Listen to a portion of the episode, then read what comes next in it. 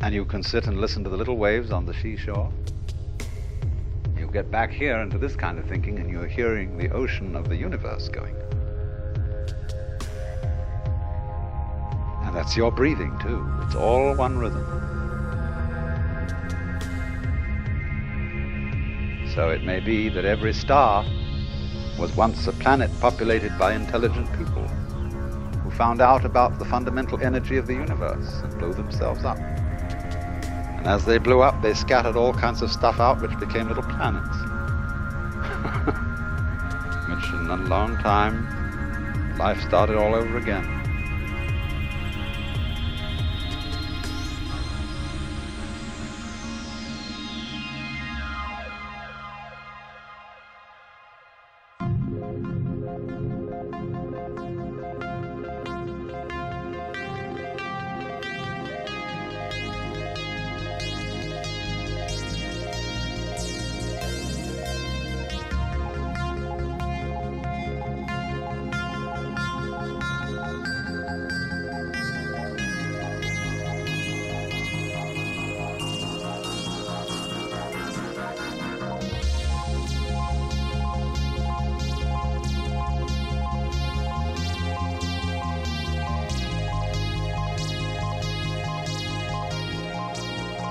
Because the Hindu theory is every kalpa in the Manvantara period, where there's a manifested world, is divided into four subdivisions of time, each one of which is called a yuga.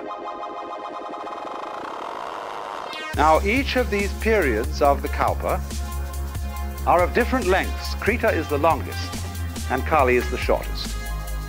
The world is in a golden age to begin with. It's perfect.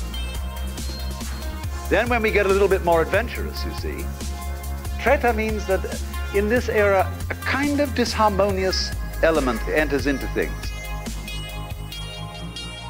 And as it were, as a fly in the ointment. The snake in the garden. Then comes Dvapara, in which the forces of good and evil are equally balanced. And finally, Kali, which is the shortest period where the forces of evil are triumphant and the world is destroyed at the end of it.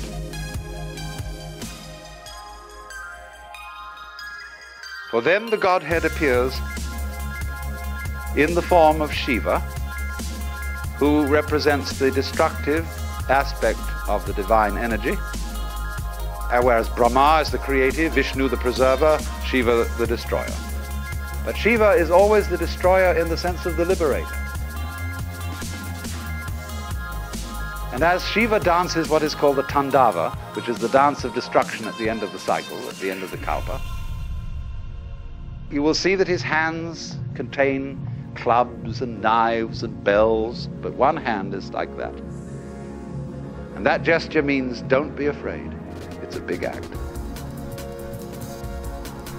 It is all, as it were, the outflowing of your own consciousness, of your own mind.